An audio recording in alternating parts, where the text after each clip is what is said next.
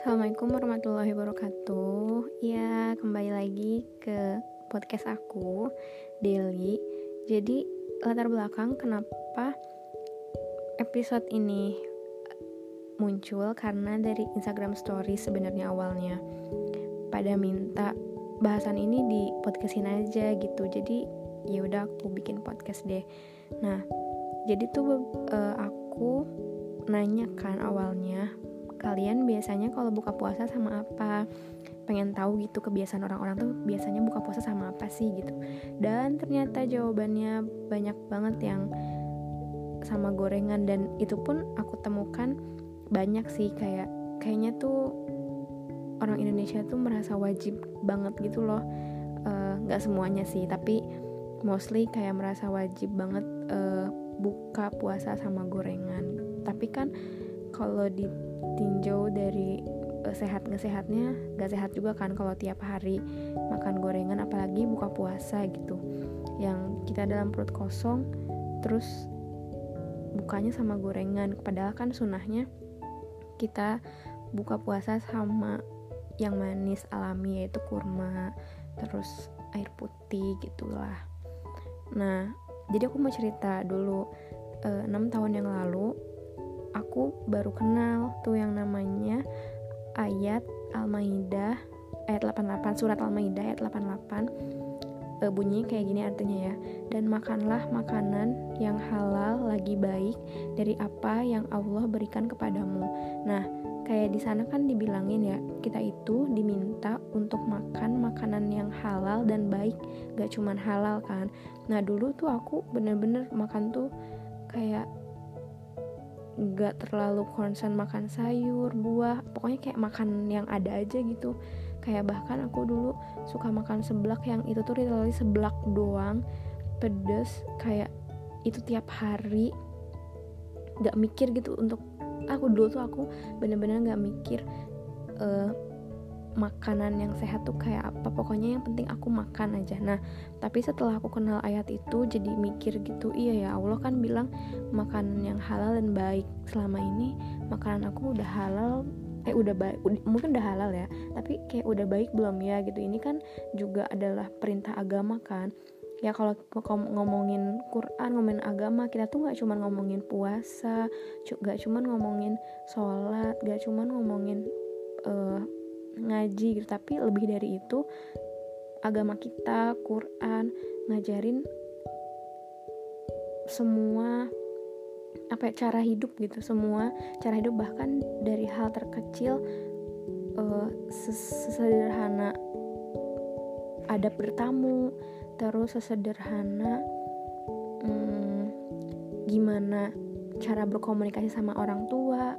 Kayak banyak banget di Quran itu ngajarin kita cara-cara hidup gitu dan dengan ngikutin sebenarnya dengan ngikutin Quran tuh ya udah pasti hidup kita tuh tenang udah pasti hidup kita tuh ya ada di jalur yang baik gitu. Karena aku prinsipnya adalah ketika Quran bilang A aku, ya per, percaya gitu bahwa itu tuh yang terbaik. Meskipun kadang aku juga mikir emang apa sih manfaatnya? gitu. Karena kita juga udah suka lihat kan kayak misalkan Quran gak boleh bilang makan babi gitu.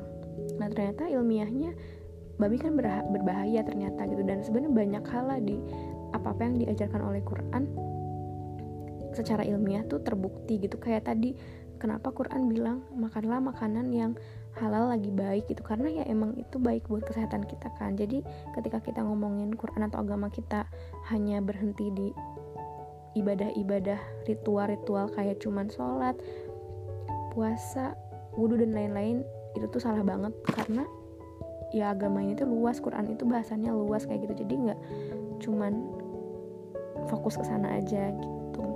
Nah terus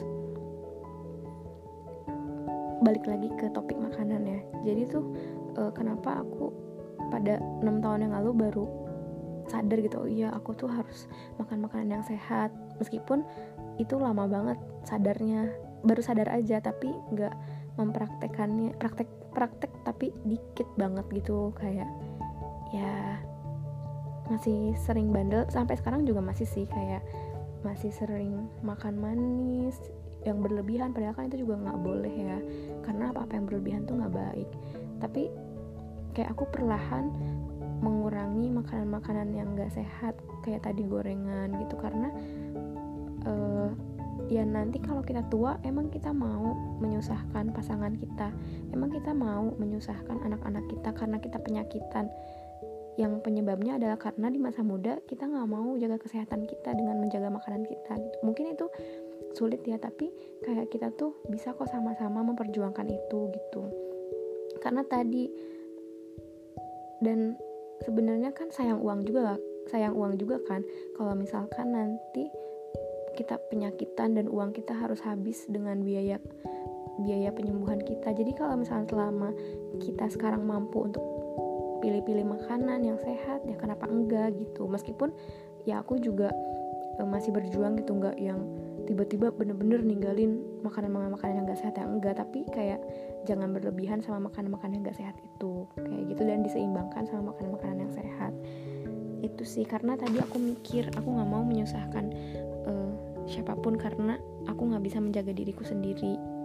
Kasihan lah orang lain harus menanggung sesuatu hal yang ya karena kesalahan kita sendiri kayak gitu. Jadi ya sebenarnya itu aja sih yang kemarin aku obrolin di uh, stories dan semoga itu juga menjadi inspirasi buat kita agar kita uh, bisa tuh pilih-pilih makanan dari sekarang. Karena sedih banget aku pernah dengar cerita gitu. Kenapa? Uh, training-training pola hidup sehat banyaknya di sekolah-sekolah non Islam tapi di sekolah uh, Islamnya tuh jarang gitu. Padahal kan sebenarnya uh, ajaran untuk pola hidup sehat tuh ada di muslim kan ada di agama kita gitu. Tapi kok kita jarang aware sama itu? Pad padahal tuh ya kita yang diajarin. Bahkan di Quran kita udah diajarin untuk pilih makanan yang sehat. Jadi kayak apa jangan-jangan orang-orang muslimnya tuh jarang pada baca Quran atau baca Quran ya udah baca aja gitu. Nggak tahu isi Quran itu apa dan ketika ada orang-orang yang gembar-gembor uh, hidup sehat kayak Ih, iya tuh bener gitu. Padahal Quran tuh udah ngomong dari kapan-kapan tahu gitu kok kita nggak nggak sadar-sadar kayak gitu. Jadi ya semoga dengan ini kita semua sadar dan mau berusaha sama-sama untuk uh, menjalankan pola hidup sehat ya meskipun sulit tapi insya Allah kita pelan-pelan karena ya tadi itu perintah agama kita dan apa pun yang kita lakukan niatkan untuk Allah pun juga e, dengan hidup sehat ini ya niatkan untuk beribadah karena Allah gitu menjalankan apa yang Allah minta agar kita juga bisa beribadah dengan optimal kayak gitu. Terima kasih untuk teman-teman yang udah dengerin, semoga bermanfaat dan semangat untuk kita semua.